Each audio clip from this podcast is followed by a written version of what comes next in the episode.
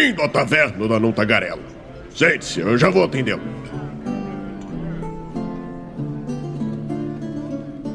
Estamos ao vivo em mais uma live aqui no Movimento RPG.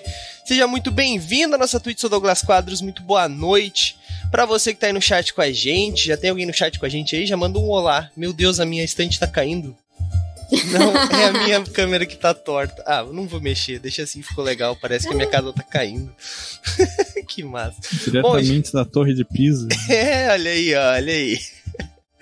Bom, gente, hoje temos aqui uma convidada muito especial. Karen, se é que tu precisa de apresentação, fala pra galera quem você é aí. Porque hoje nós vamos falar do enigma do sol oculto, né? Quer dizer, não, não é esse o tema, não. O tema é escrevendo um livro-jogo. Mas, Karen, se apresenta pra galera aí.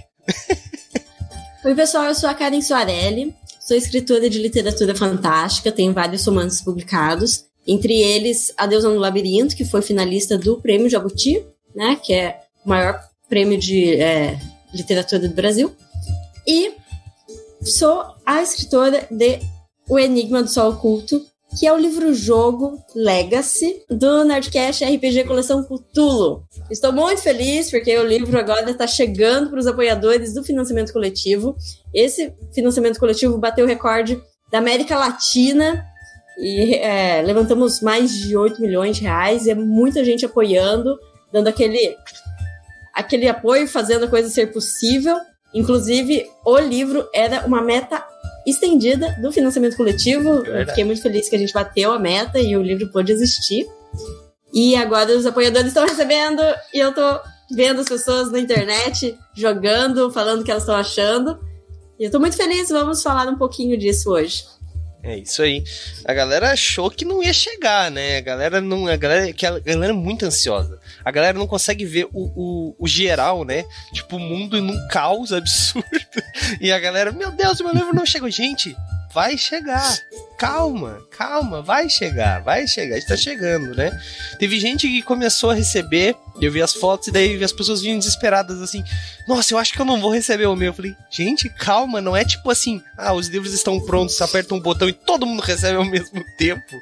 Tem logística, tem gente que recebe mais, mais que mora mais longe, tem gente que mora mais perto, tem gente que, que tem ADD11, né? Vou, vou expor o meu aqui. então, cada coisinha Super dessa. exclusivo esse. Exatamente. Cada coisinha dessa é, é um a mais, é um diferencial, mas também é uma coisa que demora um pouco mais, porque é um processo, né? Então, bom, mas a galera tá recebendo. Sim, e são mais de, de 16 mil pacotes. Então, pessoal, calma. Imagina uma caixa que você tem que pegar cada um dos livros e recompensas, colocar dentro da caixa, colocar o isopor para não estragar, fechar a caixa, lacrar a caixa. Quanto tempo isso leva? É, quando você multiplica por 16 mil, é bastante tempo, tem muita gente trabalhando nesses envios. A gente tá fazendo. A gente não, na verdade, o pessoal da Nerd Store tá embrulhando realmente essas encomendas e despachando. E o pessoal tá trabalhando com muito afinco, tem bastante gente trabalhando nisso de noite. E, e vai chegar, calma, tá quase lá antes do final do mês, esses envios nacionais serão terminados. É isso aí. E lembrando também, galera, que como qualquer coisa, pode ter. É, tipo assim, envio, né, gente? Pode ter avaria, pode ter problemas na entrega, mas estamos aí para isso, né? O Brasil é assim que funciona. Na verdade, qualquer lugar no mundo é assim que funciona. Encomendas se perdem, coisas se estragam no caminho. Então, eu tenho certeza que tanto a Jumbo quanto a Nerd Store deve estar preparada para receber uma reclamação, receber uma, o seu produto de volta e fazer a troca, coisas assim, caso aconteça. Então, fiquem tranquilos. E mas assim, eu já adianto para vocês, eu fiz um vídeo abrindo o meu aqui, fiz um unboxing. Eu vou editar provavelmente entre hoje e amanhã. Amanhã deve ter postado lá no nosso Instagram. Foi muito bem embalado, tá, gente? Tá muito bem embalado, cheio de isopor aqui. Os gatos adoraram a caixa com isopor. então, assim, é, o meu veio, sabe, 100%. Eu até fiz uma coisa que o Raulzito falou assim: ah, cuidado nesses unboxings aí, vai que vem um negócio estragado. Mas faz parte do jogo, né? Mas não, veio uhum. tudo certinho. Até o, só tem uma coisa aqui que eu achei meio estranha, cara. Eu já queria deixar claro que tem um dado aqui que tá, que tá me trollando. Ele tem um monte de 20, 18, 19, tem um 1. Eu toquei três vezes esse dado e as três eu tirei um. Tem um número um e eu tirei três vezes. Bom. Não vai funcionar. Você pode usar. Você pode usar o dado do Rex. Se você não for o Rex, talvez o dado não funcione para você. Pode ser, pode ser isso. Faz sentido. Bom. Agora, você falou sobre alguns problemas que podem acontecer. É, isso é importante, porque, como eu disse, 16 mil pacotes. Às vezes acontece sim algum probleminha. Se algum probleminha acontecer com o pacote alguém aí, mande e-mail para contato@jamboeditora.com.br que sim, o saque da Jambô está recebendo é, essas questões e vai resolver tudo, tá? E assim, né, gente? É, recebeu, tem um problema, manda e-mail, mas assim, gente, vamos ser cortês, assim, não, não foi a, a Jambô que falou assim, não, vamos estragar o, o envio do Opa. Joãozinho da, da Silva. Poxa, Desse cara aqui! É, não, gente, poxa. calma, gente, calma. Quem trabalha com saque sabe como é que é, mas quem não trabalha com saque, gente, é muita gente reclamando. Reclama, a gente entende, né? Eu não trabalho com saque, né? Parece que eu, parece que eu tô lá trabalhando com o Vini, mas o Vini também não tá mais no saque, né? Mas, gente, são reclamações diárias, acontecem problemas. A gente sabe que as pessoas estão estressadas, todo mundo já recebeu uma coisa e ficou puto porque veio estragado. Mas, gente, não é culpa normalmente da pessoa que envia. Normalmente é culpa de quem entrega. Normalmente, não tô dizendo que é 100% dos casos. Mas, assim, entre em contato, tenho certeza que tudo vai ser resolvido o mais rápido possível, tá bom, gente? Bom, mas fizemos todos os todos os, os, ah, os avisos paroquiais, né? Tudo que tínhamos que falar. Agora vamos falar do que importa de verdade verdadeira, né? Karen, Primeiramente, eu queria dizer, né, que é uma grande. Nossa, eu fiquei muito, muito feliz, né, quando saiu o anúncio que ser escrever esse livro-jogo, porque pouca. Acho que. Não sei se muita gente sabe aqui, mas eu conheço a Karen desde que tudo era mato ainda, né? e a gente. Pô, eu sou. Ainda tô esperando o terceiro livro da série dela, né? Do Crônicas de Miríade, mas eu sei que ela tá só enrolando aí. Tô brincando, Karen. Mas assim, de verdade, quando a gente vê um amigo assim, sabe, tipo. Porque, cara, escrever um livro-jogo é uma coisa muito legal. A Jambô tem vários livros-jogos, mas isso não é só um. Como eu falei até nos bastidores, não é só um livro-jogo. Não é porque é do Nerdcast, eles são gigantescos, todo mundo sabe disso, não tenho que negar o, o, o, o ponto que eles chegaram. Mas não é sobre, sobre isso, é porque o livro, esse livro-jogo é um dos maiores financiamentos coletivos da América Latina, como você falou, é o maior financiamento coletivo da América Latina. Não que seja só esse livro-jogo, mas esse livro-jogo é um, é um dos produtos disso, né? É um livro-jogo legacy, como eu tava falando com o Raul, inclusive.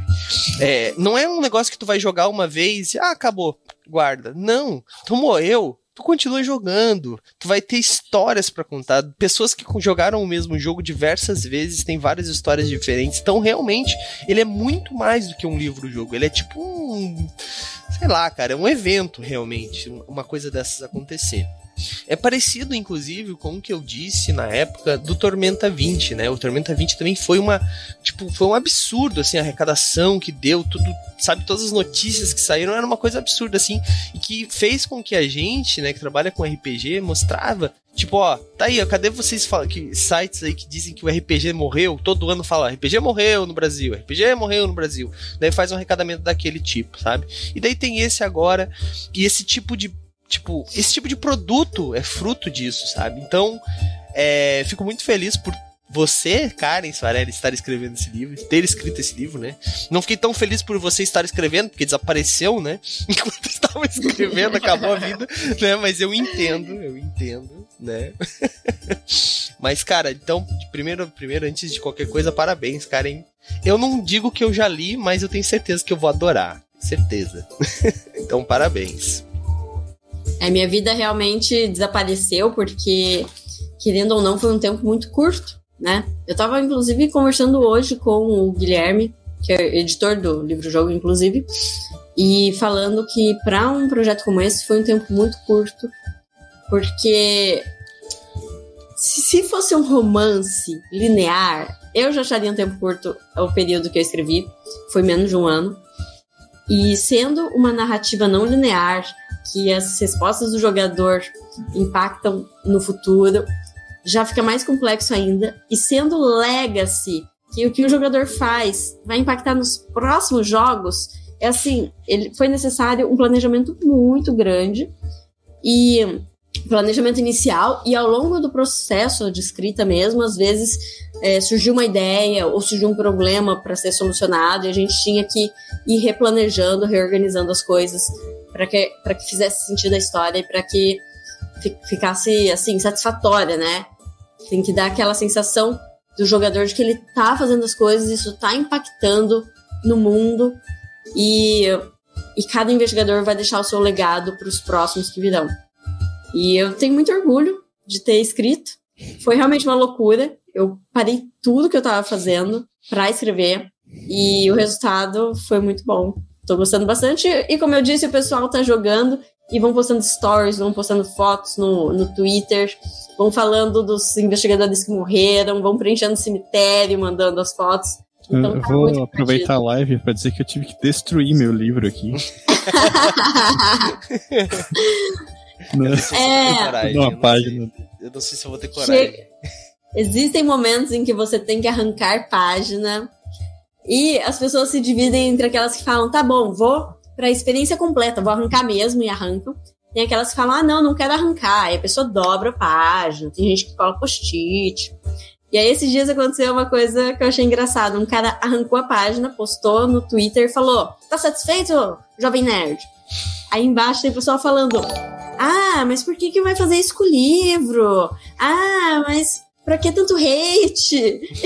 Gente, não é hate essa parte do jogo, você arranca a página mesmo. O livro te instrui a fazer isso. Eu, eu, confesso que eu fiquei com receio de estragar a encadernação, mas não aconteceu isso. É, é a única coisa que teria me impedido de fazer, assim, se tivesse começado a arrancar e percebido que ia estragar. É, só uma pausa rápida aqui. Eu queria agradecer o pessoal da Salvaguarda RPG que fez um gank pra gente. Obrigadão aí por trazer a galera. Obrigadão. Estamos falando sobre o livro O Enigma do Sol Oculto, escrito pela Karen Soarelli. Tá aqui embaixo com a gente. Então senta aí, galera. Segue a gente já, se não tá seguindo, que eu tenho certeza que vocês vão, vão curtir bastante. Bom, é, Karen, o livro é lindo, a gente sabe disso, e deve ter dado um trabalho absurdo escrever, né? Porque assim, a gente tá. Tem o nosso tema que é escrever num livro-jogo, mas como eu disse, não é só um livro-jogo, porque ele é um livro-jogo legacy, né? Como você comentou, inclusive. Morreu, não acabou. Joga com outro personagem. Tem coisas que não voltam mais, tem coisas que acabou, acabou. Tem coisas que vai colar, que inclusive eu tô louco para abrir esse, esse, esse envelope, mas diz aqui, ó, atenção, não abra o envelope, tem spoilers aqui. O Raulzito, inclusive, falou: Ah, eu ganhei um ADD-ON, Douglas, quer ver? Eu falei: Não, no spoilers. Um, um achievement. Né? ah, um achievement, perdão. É, uhum. então, então, cara, é, eu, eu, imagino como é que foi esse processo, cara. Porque, tipo, é, tu fez o quê? Tu usou algum mapa mental? Tu fez uma parede assim cheia de coisas coladas e com linhas e barbantes? Como é que foi para? Porque assim, tudo tem que fazer sentido no final. Não pode de repente tu tu tá em determinado ponto, daí tu tem que voltar e aquele ponto não faz nenhum sentido com a história baseada nos itens que tu tem, alguma coisa assim. Como é que foi esse processo, Karen? Ah, foi um processo longo e cheio de etapas. Vamos ver se eu, se eu lembro de tudo. Relaxa. Bom, tudo, tudo começou com a premissa inicial, né? Eu fiz uma proposta, né, sobre um mistério que precisava ser investigado. Ele começa com: existe uma garota desaparecida em Oxford. Você tem que investigar e descobrir o que aconteceu com ela, por que, que ela desapareceu, onde ela está, e, enfim, tem que investigar esse desaparecimento. Com base nisso, uh, uh, uh, é muito difícil falar a respeito do livro-jogo sem dar spoiler. Mas, enfim, começa em Oxford, depois de Oxford, chega em determinado momento que você pode ir para outros países da Europa. Tem três opções. Você vai para um deles. Se quiser ir para outro, você vai ter que jogar de novo para ir com outro investigador. E no final, você chega no, no, uh, no local final do livro. Que eu não vou ficar falando quais são todos esses lugares, porque eu prefiro que as pessoas. Descubram, é verdade. É, descubram. E eu fiz essa proposta já pensando em qual era a solução do mistério, qual era a grande história por trás e levando em consideração que o livro se passa em um universo que já existe. Que universo que é esse? É um universo que foi criado pelo Leonel Caldela, também com o Guilherme Desvalde e Lucas Born, que é um universo baseado no mito de Cthulhu do H.P. Lovecraft, só que com implicações que vão desde da pré-história até o futuro distante. Então, eu peguei a minha história e eu encaixei dentro do universo que já existia e, e peguei a, a história que está acontecendo agora. Ela tem uma conexão muito forte com outra que aconteceu na antiguidade. Tá então, eu conectei livros. tudo. É. Tá. Como assim, nos livros? Sim. Tá nos livros. No- nos livros do Leonel. Do Leonel, né? Não, não, não. Não? Ah, o universo do Leonel existe. Com base nisso, eu criei essa história do desaparecimento que você tem que investigar. E esse desaparecimento tem conexão com uma história que se passa na antiguidade do nosso mundo, que eu também Hum, eu fiz baseado em fatos históricos. hum, agora tá me deixando com vontade de parar essa live e começar a jogar, mas tudo bem. Se aquela Então, live cair, vocês pro- já sabem. Tô brincando. eu cheguei pro Leonel e falei: Olha, Leonel, esse personagem histórico aqui, tô querendo fazer com ele isso, isso e aquilo. E ele falou: beleza. Então, com base nisso tudo, eu fiz uma proposta de, de, de livro, né? E apresentei para a equipe toda. A equipe toda inclui, mas não se limita, ao próprio Leonel, o Guilherme Desvalde, que é editor, o Lucas Borne, que é o game designer, que fez a parte matemática do jogo, e o, o Alexandre Ottoni e o Dave Passos, né? O Jovem Nerd e o Azaghal. Então fiz a proposta, o pessoal curtiu, ah, deram ideias, a gente foi melhorando, foi deixando mais completo, e com base na ideia inicial, a gente começou a estruturar o livro como um todo. O Lucas contribuiu muito usando um programa que eu sempre esqueço o nome, mas é, é um nome muito básico, tipo. li- Livro-jogo Creator, sei lá. é, um, é um nome super básico, se vocês procurarem na internet, encontra, que eu posso passar depois. E ele colocava os quadradinhos como se fosse cada uma das entradas. Uhum. Tipo, entrada 1, aqui começa. E aí é, tem uma introdução. Ele deixava, tipo, inserida aqui a introdução. Aí termina a introdução. Se, se essa é a primeira vez que você joga, vá para a entrada número 50. Ó, entrada número 1, na verdade. Se não é a primeira vez que você joga, vá para 50. E aí ele chegava no 1 e fa- ia preenchendo. Tipo, aqui vai o número 1, vai o, a introdução do mistério. E, e depois eu, eu escrevi o texto e coloquei nesses espaços, nesses. ahm, como que se Caixinhas, diz? né? Esses placeholders. Ah, boa. E aí, à medida que eu ia escrevendo, às vezes eu precisava adicionar algo, ou, ou tirar algo, ou ah, em alguns casos de- destrinchar, colocar opções extras. E aí eu ia colocando e depois falava lá pro Lucas, ó, adiciona aí. Entendi. Então teve muito um vai e volta, assim. Uhum. Entendi. Sem contar as metas que iam sendo batidas e o livro ia ficando cada vez maior, né? Que- Ah, não, mas eu comecei efetivamente a escrever o livro depois que o financiamento terminou. Ah, tá. Sim, porque senão é ser tipo, ah, um livro pequenininho, um livro gigantesco, já tem que pensar mais ou menos nisso, né? Entendi. Então, tipo, antes do financiamento terminar, não, não existia ideia pra história. A ideia era só, vamos fazer um, um livro-jogo Legacy? Não, a ideia da história teve antes do financiamento. Ah, tá. entendi. Só eu acho que Ah, a, a estrutura dele que se foi montada depois que o livro já tava. Já, já tinha sido financiado, né? Entendi, entendi. Isso. É, mas, Karen, é, tu falou, né, sobre essa, essa história de trabalhar dentro de algo que já existe, nesse universo que já existe, né? É, quando tu, tu acha que esse teu, como é que eu posso dizer, essa tua experiência em trabalhar em Tormenta, que é um universo que já existe, por mais que tu esteja escrevendo coisas originais, né, literalmente o futuro, né, as coisas que estão acontecendo, é, tu acha que ajudou? Porque Tormenta tem um lore muito absurdo, assim, de grande, gigantesco e antigo. E tu escreveu livros pra Tormenta. Então acho que isso te ajudou, essa tua experiência te ajudou, porque eu não vou dizer que é mais fácil, mas é. Eu, eu, mas eu acho que é mais fácil. Apesar de não ter escrito nada na minha vida, né? Mas é mais fácil escrever uma história do zero, onde tu muda todos os acontecimentos, tu mexe no passado, tu mexe no futuro. É tudo pertence a ti, né? Agora, uma coisa que tu escreve dentro de um universo que já existe, imagino que o processo deve ser mais difícil. Tu acha que esse teu, teu, tua experiência com o Tormento te ajudou agora nesse livro-jogo e tudo mais? Com certeza ajudou. Eu diria que a maior diferença entre você escrever num universo criado por você ou num universo que já exista é que o universo criado por você, você precisa criar todas as regras dele, falar até onde esse universo é possível. A partir de onde é o limite, sabe? Então, quando você pega um universo que já exista, tipo Tormenta, existe um limite. Existem as coisas que são possíveis e as coisas que são impossíveis, e com base naquilo você cria a sua história.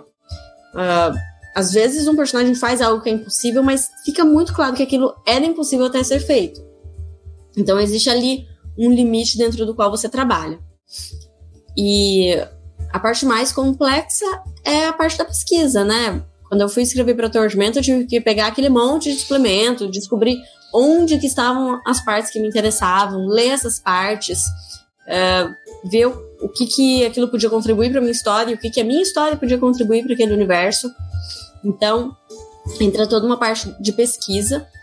E às vezes também tem material que está sendo desenvolvido ao mesmo tempo do seu.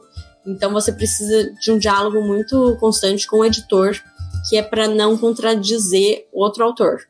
Que é o que tá acontecendo e... agora, né? Tipo, é o que tá acontecendo não, né? O que aconteceu agora, né? Porque são três obras, né? São os livros do Leonel, né? O, a graphic novel e o livro-jogo. Os três são no mesmo universo, né? Então, imagino que os três meio que tem que se conversar. E o Nerdcast de RPG, né? Que também, Sim. né? Aham. Uhum. É, nessa coleção, o que aconteceu é que, primeiro, eu peguei o material que já existia, o próprio Nerdcast RPG, e já tinha escutado, mas eu reescutei dessa vez com um olhar diferenciado, um olhar de quem vai criar conteúdo para o universo. Peguei alguns arquivos que o Leonel tinha escrito para ele mesmo, assim, uns arquivos uh, que definiam grande parte do cenário. Li esse material que nunca foi publicado, mas que já está escrito, ele já tem. Hum. E uma coisa que ele fala muito nesse material é, que foi? Alguém vai querer isso aí. Em breve vai sair um financiamento. Tem que sair um financiamento. Ah. Podia ter encartado com a meta extra. Pô, assim. a meta é tipo 10 mil reais oh. escritos originais do Leonel Caldela, tá ligado? Um Dica! Já saiu conteúdo sobre o cenário dele na Dragão Brasil. Hum. Quem não conhece a Dragão Brasil, assine dragãobrasil.com.br, a maior revista de RPG Cultura Nerd do país.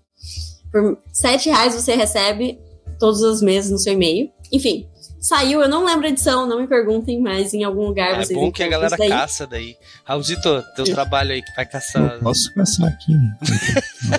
é, ó. O livro-jogo, o Enigma do Sol Oculto, é para você investigar. Então comece agora investigando em qual Dragão Brasil saiu. Esse é o Contra Cthulhu do Leonel. E, e enfim, eu peguei o, o texto dele não publicado, li, compreendi o que ele queria dizer com aquilo tudo. Uma coisa que é muito importante no cenário dele é a questão do legado.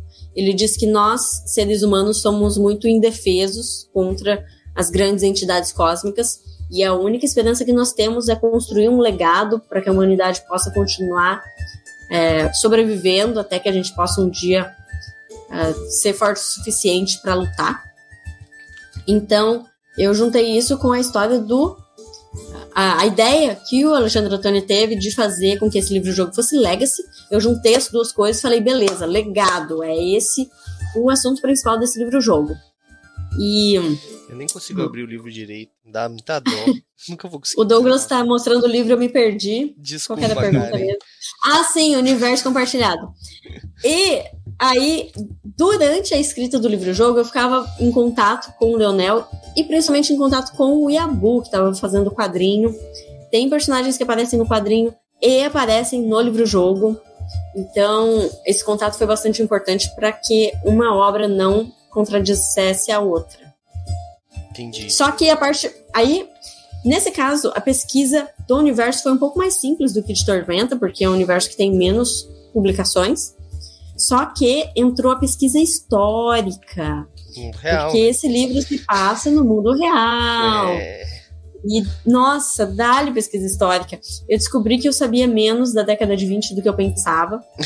e a década de 20 é muito interessante, é um período muito importante, especialmente para as mulheres, porque pós-Primeira Guerra, as mulheres estavam conquistando seus direitos, direito a voto, direito ao estudo, direito a um monte de coisa.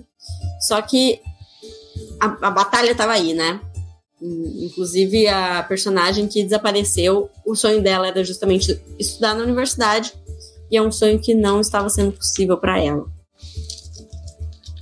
É isso aí. É, é, cara, é muito legal essa. Porque assim, é aquilo que você falou, tipo, quando a gente trabalha com o universo fantástico, é uma pesquisa no universo fantástico. Mas talvez no mundo real é pior, porque tem eventos reais, por mais que seja uma fantasia, que seja uma ficção, né? Ou será que não? Não, é, é uma ficção, vamos dizer que é. por mais que seja uma ficção, né? É, a gente tem que tomar muito cuidado, porque as pessoas são gostam de julgar as coisas, né? Pra te descrever uma coisa, não, mas na década de 20 as pessoas usavam as cores cinza, não vermelho, tá ligado? Tipo, é, então, assim, sempre vai ter críticos e tal, mas então, quanto mais você estudar, mais chance tu tem de passar por isso, né, tranquilamente. Então, imagino que o trabalho de estudo deve ter sido absurdo, realmente, né? E, cara, deve ser sido realmente um, um trabalho, assim, ó. Estudar toda essa parte histórica, ligar com a história que, ficcional do próprio Lovecraft, que por mais que é, o, universo Lovecraft é um pouco confuso, porque eram né, revistas pulpes, contos e um pouquinho de lá. nunca teve um compiladão assim realmente, né? Que imagino que, por mais que não seja do universo do, do, Lovecraft seja inspirado nele, né? Tem, tem algumas coisas que tem que ter, né? A Universidade Miskatônica, esse tipo de coisa assim. Afinal de contas, você tá falando dos grandes antigos do Lovecraft, né? Então tem que ter referências Sim. também. Sim! Nossa, eu tinha até esquecido dessa parte, com certeza. é. toda a referência de Lovecraft que eu tive que ir atrás e estudar, entender é, o que, que, são as entidades, o que, quais são os monstros uh, e tudo mais. E que deve o que ajudou trabalho. bastante foi o, o Call of Cthulhu, que também serve como bastante. Serve um pouco como esse compilado que você falou. Sim. E, e os próprios contos. Tem muita coisa. Claro que tem algumas coisas que às vezes a gente pode subverter um pouco, mas para poder subverter você precisa saber do que você tá falando. Exatamente. Então, então, então, é tudo isso, né? É mundo real, mundo Lovecraft, o mundo criado para o Nerdcast RPG. Né? O que está sendo escrito agora para não converter deve ter sido um. Olha, eu, agora eu entendo porque tu desapareceu.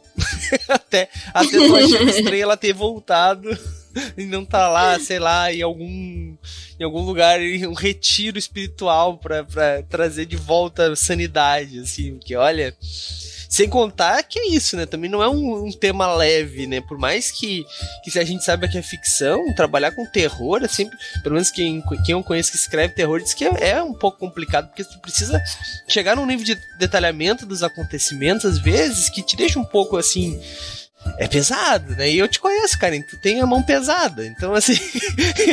então eu tô até preparado para esse livro, né? Sim, e tem toda uma parte nihilista, do tipo que, ah, o que você faz não serve para nada, você é muito insignificante perante o universo. Então é, é meio complicado mesmo. É, e ainda mais encontrar no meio desse nihilismo um motivo para os heróis continuarem sendo heróicos e correndo atrás do que eles julgam que seja o certo. Esse nihilismo é um pouco o tom do, da própria obra do Lovecraft, né? Essa coisa do horror cósmico. Imagina. É, fazendo uma pergunta aqui que tangencial, digamos assim, não diretamente relacionado, mas eu, eu já vi tu jogando assim na, na campanha do Leonel na Twitch, Karen. E é, além de jogar, tu costuma mestrar também. E, e existe alguma relação, assim, entre mestrar e escrever uma aventura solo? Sabe? Porque é, eu não sei, eu nunca escrevi uma aventura, aventura solo, já mestrei bastante, assim, né? Imagina, é, quando a gente mestra, tem um pouco dessa coisa de tentar prever o que os, os jogadores vão fazer. E falhar miseravelmente. E falhar miseravelmente, né? E os jogadores se esforçam para surpreender o mestre. Exato. Uhum. Bom, para quem nunca me viu jogando, eu sou a Ayla, a fada mais mágica, encantada e principalmente honesta de Arton. Então, a Ayla não tem absolutamente nada a ver com o livro-jogo. E isso é uma coisa muito legal desses universos fantásticos e fictícios, que a gente pode ser ou fazer coisas completamente diferentes.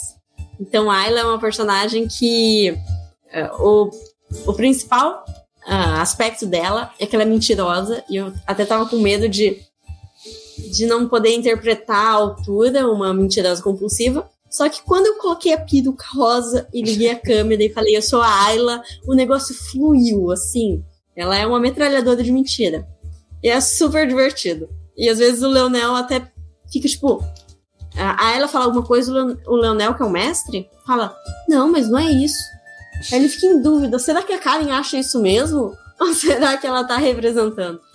Então, enfim, Assistam Fim dos Tempos, estamos de volta, temporada 2, toda quinta-feira na Twitch da Jambô. Mas, enfim, sobre é, jogar e mestrar. Eu não mestrei muitas vezes. Às vezes que eu mestrei, o pessoal reclamou que ficou longo demais. Então, eu acabo preferindo jogar. Mas a diferença que eu diria que existe entre mestrar RPG e escrever um livro-jogo é que no RPG, querendo ou não, você tem mais possibilidades. Então, o mestre, ele tenta uh, prever o que os jogadores vão fazer. Muitas vezes falha, mas os jogadores, se você conversar certinho com a sua mesa e falar, ó, oh, o objetivo da mesa é esse daqui, e pedir a cooperação dos jogadores, fica um pouco mais fácil. Mas a questão é que o, o mestre tem uma coisa na cabeça, ele até pensa uma forma como os jogadores podem solucionar um problema, ou várias formas, ele se prepara para aquilo, mas às vezes o jogador pode aparecer com algo completamente diferente então é um jogo que ele abraça muito o improviso e, e enfim, ele tem muito mais possibilidades. Já o livro-jogo, você tem menos possibilidades, porque uh, as únicas opções são aquelas que estão ali listadas. Só que ao mesmo tempo, você tem que ter um equilíbrio, porque não pode ter poucas possibilidades, tem que ter bastante, várias opções para que o jogador sinta que ele tem escolha, escolha escolhas de verdade, sabe? Não só é, a ilusão da escolha, mas uma escolha real. Então você precisa ter muitas opções para o jogador ter a escolha dele, mas ao mesmo tempo você não pode ter tantas opções assim, porque afinal de contas existe um máximo de páginas que esse livro pode ter. E existe um máximo de tempo que você pode gastar escrevendo esse livro. Então, o livro-jogo, Enigma do Sol Oculto mesmo, já ficou super longo, ele tem 544 páginas.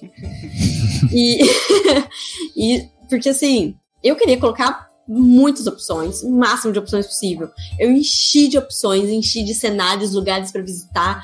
Tem, você pode tirar foto de alguns lugares para completar o seu álbum de fotos. Tem fotos que estão mais fáceis de encontrar, tem fotos que estão mais escondidas, então é um extra do jogo. Você pode vencer o jogo sem encontrar todas as fotos. Você pode continuar jogando depois para tentar platinar. Ou, enfim, você pode é, já conseguir todas as fotos de cara.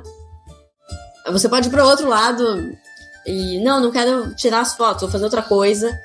Então, é, é isso, é um equilíbrio que geralmente a gente acaba. No meu caso, eu prefiro é, errar para mais do que errar para menos, então o livro acaba ficando muito longo. Ficou grande, mas assim, aposto que os jogadores não estão reclamando. Quem reclamou não. foi quem imprimiu, com certeza, porque, cara, é, eu, eu até joguei. Eu tô fazendo. O diagramador deve ter enlouquecido. O diagramador deve ter enlouquecido. eu joguei aqui o. Qual que foi que eu joguei, o Raulzito? Foi a Floresta dos Mortos, não? Floresta da. Peraí. Da destruição? A floresta da destruição, tá aqui, ó. Floresta da destruição. E olha só. Isso aqui rendeu três lives. Isso aqui porque é pequeno, tá, gente? Não porque não tô tirando mérito. É muito legal também. Três lives, tá? Que eu tô terminando de editar agora a primeira, pra vocês terem uma ideia. Fiz um trabalho de edição legal. Em breve é pro nosso YouTube. E deu três lives. Eu morri miseravelmente. Mas assim, deu três lives. Imagina quantas lives. Eu, eu, falo em lives porque para mim é foda, mas imagina quantas quantas horas jogando vai dar um livro desse aqui. Porque esse aqui, em termos de live, Coloca em, torno, em torno de seis horas. Coloca lado a lado, Douglas, para as pessoas verem a diferença. é um absurdo, olha isso. Pode ver o número de entradas também.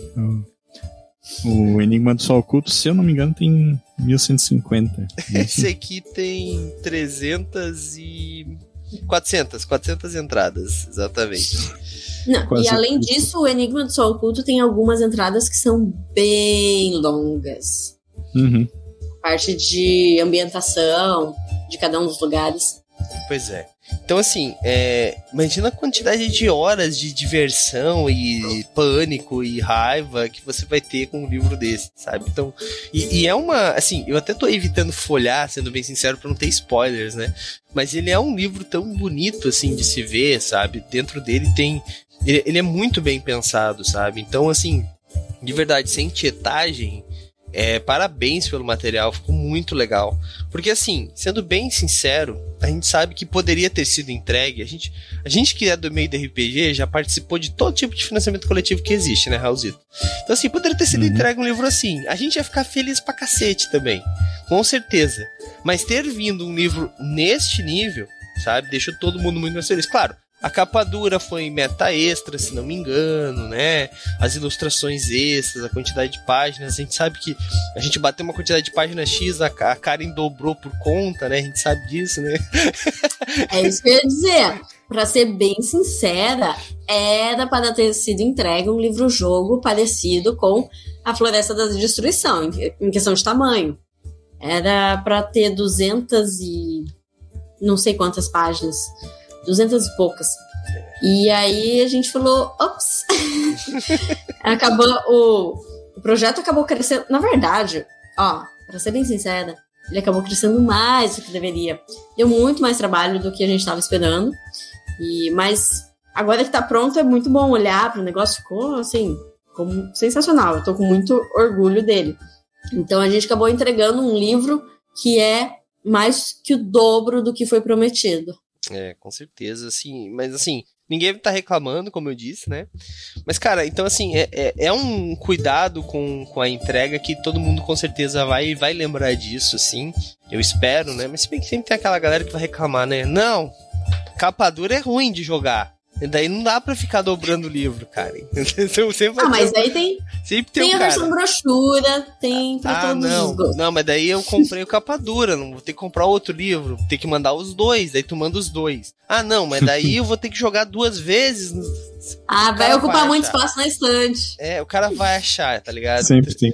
É, então assim, mas eu tenho certeza que a grande maioria... Uma, uma coisa que eu senti falta, e fica o pedido aí, é, que tivesse uma ficha de personagem para baixar. Se eu quisesse imprimir e fazer a, a, ficha de personagem, porque eu tenho eu tenho um bloquinho anotado aqui, sabe? Eu tô prestes a perder meu segundo personagem, que tá com um de sanidade, e eu vi que no lugar que eu cheguei tem um teste de sanidade pra fazer. é verdade. Excelente sugestão. É, é uhum. verdade, porque assim, até eu vou eu vou jogar em live, né? E o que, que eu fiz com a Floresta da Destruição? Eu ia preenchendo a ficha ao vivo com a galera. Então, à medida que as coisas iam acontecendo, eu ia preenchendo a ficha. E daí eu peguei a ficha lá, né? Esse livro, para quem não sabe, né? Ele é da ele é impresso pela Jambô, aqui, né? Ó, ó a Jambô, você, é, tá? É, e eu fui lá no site da Jambô e baixei a ficha, né? E botei ele no frame do, da live. Como quem acompanhou com a gente, jogaram. A gente jogou juntos aqui, foi muito legal. E eu pretendo fazer a mesma coisa com o Enigma. Só que daí eu vou ter que replicar a ficha e vai ser bem chato, bem trabalhoso. Então, se vocês puderem fazer essa força de mandar, não precisa mandar para mim, bota lá no pra, pra download, porque eu tenho certeza que muitas outras pessoas têm interesse em ter essa ficha, até pra, né, fazer um bloquinho, alguma coisa assim. Isso é bem legal. Fica a sugestão, Raulzito. Boa, boa lembrança, boa lembrança. Eu ia procurar amanhã desesperado, não ia achar. Ia falar, Karen, socorro. e ela ia falar, ah, nem sabia. Mas boa, é isso aí. Uh, Raulzito, mais alguma dúvida e mais alguma pergunta pra gente fazer pra Karen? Estamos quase batendo nosso tempo. Galera do chat, se tiverem dúvidas, vão mandando aí que nós estamos nos finalmente, hein? Cara, tudo que eu teria para perguntar pra Karen é spoiler, assim, então eu vou tentar evitar ao máximo. Assim. Daqui um ano a gente faz de novo, se a Karen não tiver em outro projeto, daí podendo falar com spoilers. Como assim, já tô em outro projeto, Douglas. Ah, sei. Não, mas se não tiver naquele nível, assim, de novo, sabe? Porque eu sei que tu ah, tem, tá. tem essas, né? Do nada uhum. a Karen desaparece assim, vai entregar, tá, tem que entregar alguma coisa, tipo, uhum. pra agora. Mas, é, eu posso fazer uma pergunta que, eu, que não tem nenhum spoiler, na real, já que a gente está falando do, do, processo de produção mesmo, né? Mas é, tu mesmo falou que tem que estudar bastante, assim, tanto a história real quanto a história ficcional ali do Leonel e do, dos mitos, né? Dos mitos Lovecraft. E, e, eu quero saber tipo, como é que tu concilia isso, assim, é, essa leitura, digamos assim, essa pesquisa de trabalho com é, outras coisas que imagino que tu, tu leia por, por prazer daí, né, no tempo livre. Ah, geralmente quando eu estou no, nesse. quando eu estou nessa correria, quando eu desapareço porque tem prazo para entregar as coisas, eu paro de ler as coisas por prazer. Eu passo a ler só coisa de pesquisa do livro. Uh, os, a leitura de prazer geralmente eu faço entre um projeto e outro. É, agora, na verdade, acabou de acontecer um. É, como é que se diz? Uma exceção. Porque eu tô num projeto já, que eu não posso falar o que, que é, secreto. Mas eu acabei de ler um livro sobre maternidade, mas, tipo, é, é uma exceção. Uhum. E geralmente eu, eu leio. O, o, prazer é entre projetos. Quando eu entro num projeto, o que eu faço muito por prazer é mais assistir coisas e tudo mais.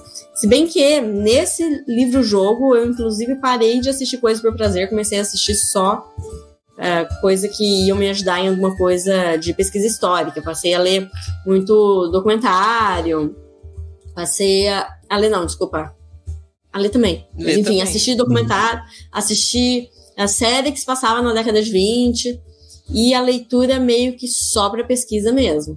Seja livro, seja. Para esse livro eu li muita pesquisa acadêmica, umas coisas mais pesadas, assim, porque, como eu disse, se passa no mundo real, então, o objetivo era fazer uma pesquisa realmente histórica, que é para não falar bobagem por aí. E às vezes a própria pesquisa histórica inspira a gente a, a fazer certas coisas na ficção.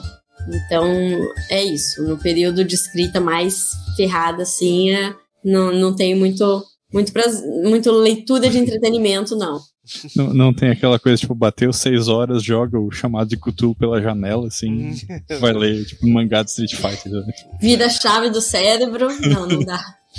Entendi. Tinha que entregar um livro em menos de um ano, Raul. Tinha que entregar este livro em menos de um ano. não é, tipo, qualquer coisa. Show, show, show. É, vou fazer uma pergunta aqui do chat, então, que é uma pessoa que tá aqui com a gente sempre, que é o V Dragon. O Vedragon, inclusive, que conheceu o movimento RPG pelo Jambô com spoilers, né? Que nós faz, falávamos do Crônicas da Tormenta, volume 3, eu e a Ana. É, e ele veio, veio de lá e tá aí com a gente até hoje. Ele fez uma pergunta aqui, ó. É, Karen, o que você mais leu do Cachulo? do Cachulo é muito bom. Os nomes do Cthulhu são ótimos, né? do Clayton, o que, que tu mais leu aí? Tu falou que leu o Call of Cthulhu, né? Mas, mas teve algo mais, assim, tipo, algum, algum, alguma obra que tu possa citar que seja realmente, não, essa realmente tem muita coisa, foi muito importante, ou tu nem lembra mais?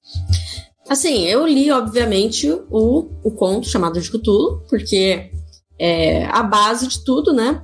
Ele não, não teve muita utilidade, para ser bem sincera, mas ele serviu para fundamentar. Eu li algumas coisas que eu não posso falar porque é spoiler. porque não, não tem só Cthulhu. No... Aliás, pequeno spoiler. Praticamente não tem Cthulhu no Enigma do Sol Oculto. Tem outras entidades. Então, algumas coisas que eu pesquisei, se eu falar, já, já começa a dar spoiler do livro.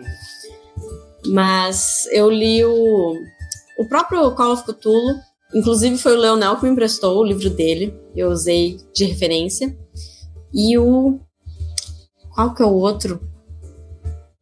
Gente, um pouquinho envergonhada de esquecer o título do livro, ah, que é, eu acho que é até da Retropunk, de RPG do Cthulhu Rastro também. De Cthulhu. Rastro? Isso, Rastro de Cthulhu, foi bastante útil.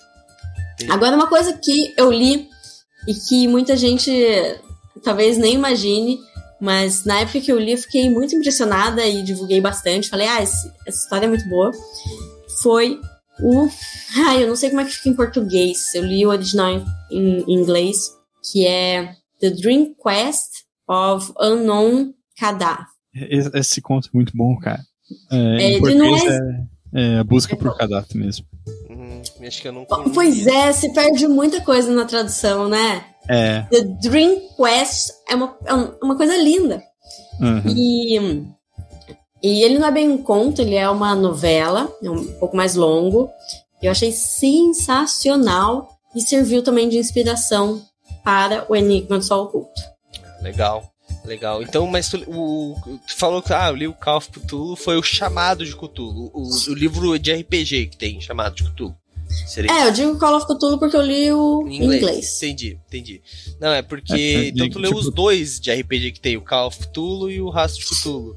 Trail Não, mas é que o, o conto ele também se chama chamado é, Cthulhu. É por também. isso que eu fiquei na dúvida. Isso, e o conto. O conto também, entendi, entendi. Ah, legal. Então os RPGs eles fundamentaram também, eles ajudaram bastante. Porque é, como tu falou, eles são realmente quase que os guias, né? Porque eles pegaram tudo para fazer um livro, tu, fazer um RPG, tu precisa ter uma mitologia bem definida ali, né? Imagino que deva ter sido por isso, né? É, mais ou menos bem definida, porque como você mesmo disse, são muitos contos, muitas coisas uh, soltas e tem conteúdo de vários autores também, porque esse universo cutuliano ele foi como ele foi meio que open source, assim, do, do, Lovecraft. Ele deixava todo mundo escrever.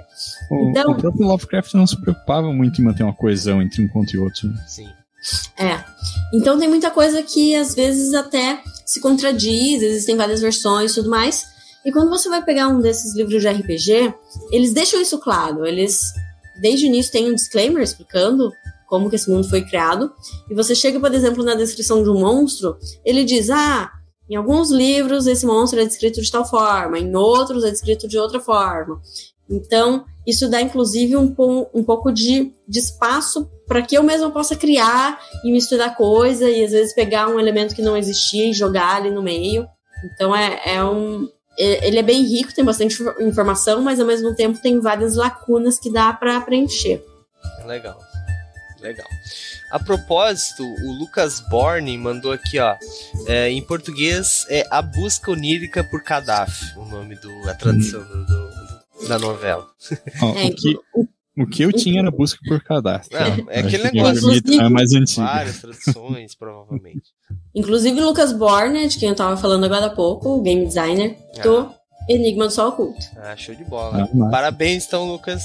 Tá aí com a gente, brigadão. E, cara, de verdade, parabéns. Eu não joguei ainda, né? Então tô só puxando o saco por enquanto, mas tenho certeza que eu vou gostar. Não, é mas... É bom saber quem, quem xingar, assim, porque eu tive muitas armas rolagens, sabe? Quando eu tava jogando. Não, mas daí tem que xingar é tu mesmo, né? No Lucas não tem não, nada a ver eu, eu, eu falei agora há pouco que meu personagem ali, meu boneco, tá com um de sanidade, porque minha sanidade derreteu nas rolagens, assim, tá ligado? Não consegui acertar nada. Bom, pra gente fechar então, cara, uma última pergunta aqui importantíssima, tá?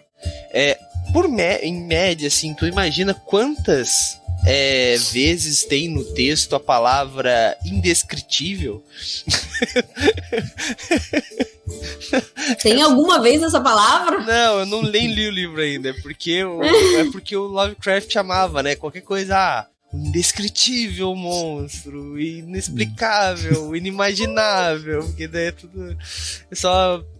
A galera brinca, né? Zoa que é preguiça dele descrever as criaturas, né? Mas o, não o era a ideia. Não, não saberia o que fazer diante de um horror perfeitamente descritível, né? Exatamente. Exatamente. Não, brincadeira. Ah, mas também a gente tem que ter aquela ideia de que a literatura vai evoluindo, né? Hoje em dia, esse do indescritível não cola mais. Mas não quer dizer que na época realmente não que fosse preguiça, assim, né? É o estilo dele. Pode ser preguiça. Pode. Pode não ser. Mas eu não, não vou dizer que algo é indescritível. Não, vou, vou descrever. Nem que seja a, até o limite de onde um personagem descreveria. Exatamente, exatamente. Era só uma piadola mesmo. Mas, Karim, brigadão aí pela tua presença, pelo teu tempo, que eu sei que tá corrida sempre aí, né? Principalmente agora com além da vida literária, a Gaia também que tá aí para trazer felicidade, angústia e tristeza e muita mais felicidade, porque eu sei muito bem como é que é. A gente teve filhos basicamente na mesma época e é um é muito bom e às vezes é muito cansativo também, mas no geral é saldo positivo, eu sei muito bem disso. Brigadão de novo. É, agora aproveita se quiser fazer jabá, se a galera não te conhece ainda, é, para te conhecer, aproveita e fala do que, que, tu quiser falar aí, se quiser anunciar, se quiser anunciar algum projeto novo em primeira mão aqui, né, Raulzito? A gente também tá aceitando. ah, bem que eu gostaria, mas não vai rolar. Não ah, dessa vez. Tudo bem. Mas, pessoal, olha, Primeiro me sigam, arroba Karen Soarelli no Twitter, Instagram, Facebook, todos os lugares. Agora, sobre o Enigma do Sol Oculto, ele tá indo para os apoiadores primeiro. E terminando o envio para os apoiadores, vai começar a pré-venda no site da Jambô Editora. Então sigam arroba Jambô Editora, que é para ficar por dentro, ficar sabendo quando estiver disponível para as pessoas comprarem. Além disso, para quem mora em São Paulo, vamos estar na Bienal do Livro de São Paulo, que começa no dia 2 de julho e vai até dia 10. Uh, ah, os livros da coleção Cotulo estarão disponíveis para venda lá. E eu vou participar no último final de semana, dia 9 e 10, sendo que no dia 9 é um sábado, tem palestra sobre o Enigma. Ah, sobre o Enigma do Sol Culto, não, sobre a coleção Cutulo. Vai estar eu, Leonel Caldela, Fábio Abu, Fred Rubin e Guilherme Desvalde. Agora eu não me lembro se é sete ou nove da noite, mas estaremos lá, vai ter sessão de autógrafos, vai ter palestra. Vamos bater um papo legal a respeito da coleção. E é isso. Show de bola. Deixei teu arroba ali, mas a galera conhece, né? Mas, galera, então, Bienal, vão lá, comprem o seu livro. Pra galera que tá com dó de. Eu até tô pensando seriamente, falou que tinha de brochura também, comprar o de brochura pra gastar e deixar esse aqui pra ficar na estante bonito. então, quem quiser fazer isso também, fica a dica aí. É... Mas, gente, é isso então. Karen, já tá disponível para é, Desculpa, eu sou tenho TDA, como sabe.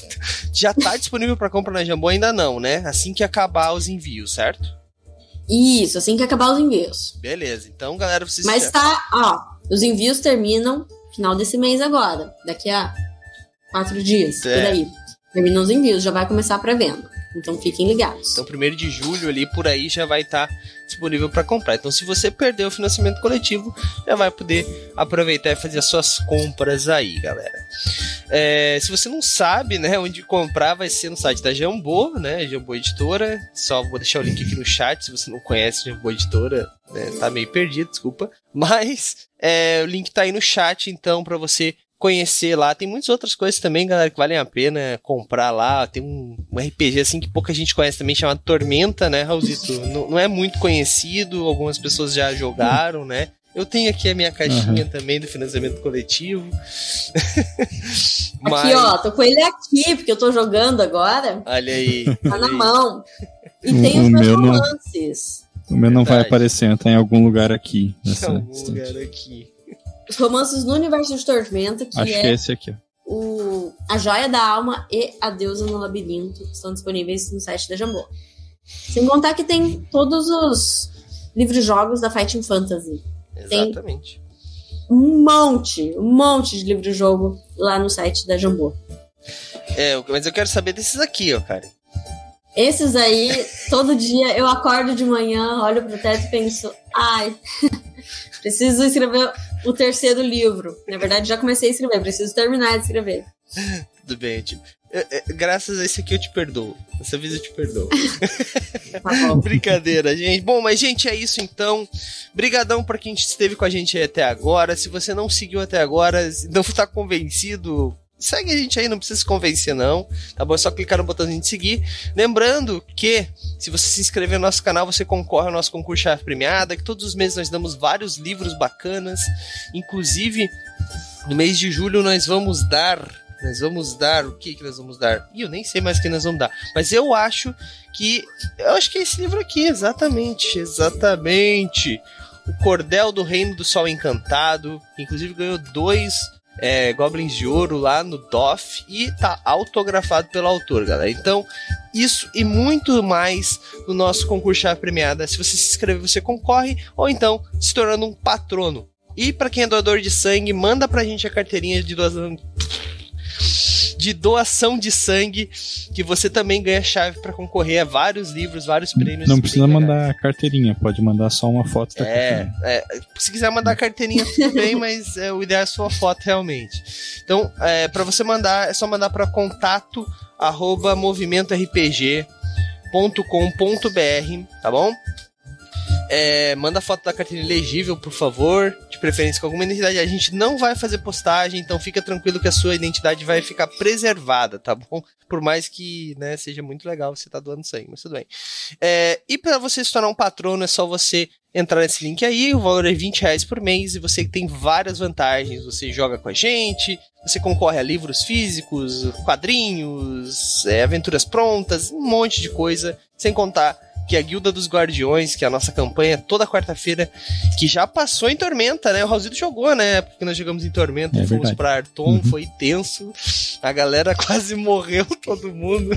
A galera tem um pavor de Arton aqui, que é absurdo. Eles vão pra Ravenloft sorrindo e vão pra Arton chorando, assim, é muito engraçado.